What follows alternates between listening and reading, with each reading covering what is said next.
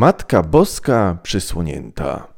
Polacy od dawien dawna darzą czcią szczególną Najświętszą Maryję Pannę. Przez wieki oddawaliśmy się w jej opiekę, a nawet król Rzeczypospolitej, Jan Kazimierz, królową Polski ją ogłosił pierwszego kwietnia tysiąc sześćset pięćdziesiątego szóstego roku w katedrze lwowskiej, wołając: Ciebie za patronkę moją i za królowę państw moich dzisiaj obieram.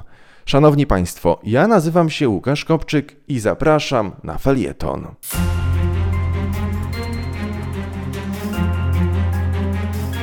Matka Boska sama takiego tytułu dla siebie zażądała królowej Polski, objawiając się czternastego sierpnia tysiąc sześćset ósmego roku włoskiemu jezuicie mieszkającemu w Neapolu, siedemdziesięciojednoletniemu Juliuszowi Mancinellemu.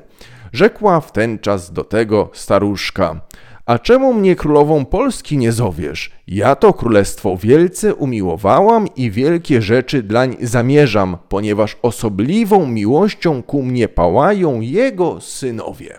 Tak było kiedyś, a dzisiaj obecnie Matkę Boską flagą ukraińską się zasłania. Na taki genialny pomysł wpadli w Bazylice pod wezwaniem ofiarowania Najświętszej Maryi Panny, czyli w sanktuarium maryjnym w Różanym Stoku, województwie podlaskim.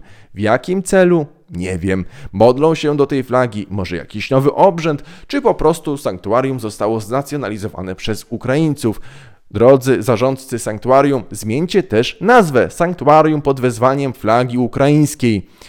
Drodzy Państwo, kler w Polsce ogłupiał. Biskupi, a w ślad za nimi księża. Najpierw COVID, teraz Ukraina. Stygmatyzowali ludzi, którzy chcą przyjmować komunię świętą na klęcząco i do ust. Dzisiaj?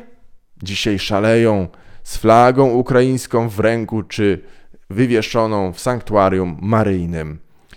Dodajmy do tego, że flaga jest wywieszona niepoprawnie, gdyż górny niebieski pas flagi powinien, powinien znajdować się po lewej stronie. Nie dość, że czci Matce Boskiej odmówili, zasłaniając jej obraz, to jeszcze olali Ukraińców. I tak źle, i tak niedobrze. Krew, którą kiedyś przelewano za polskość, dziś tylko się gotuje. Jeśli podobał Ci się ten felieton, poproszę o kciuka w górę, o udostępnienie oczywiście, o komentarz, także taki dla zasięgów.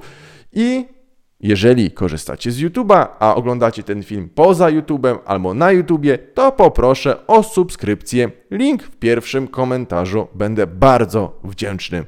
I jeszcze takie pytanie może paść: co należy robić w takiej sytuacji? Szanowni Państwo, w pierwszej kolejności działać, działać, działać. Jak? Iść do proboszcza, zwrócić uwagę, wrzucić zdjęcie w social media, nagłośnić sprawę, ale nie zapominajmy o najważniejszym. Weźmy różaniec. Ten akurat jest z Podlasia. Idealnie się wpasowuje w historię dzisiaj opowiedzianą. I módlmy się na tym różańcu. Jak potrafimy, ale się módlmy, bo w tym przypadku i intencje się liczą. Drodzy Państwo, jeszcze raz bardzo dziękuję za uwagę i życzę wszystkiego dobrego i jeszcze raz do następnego razu.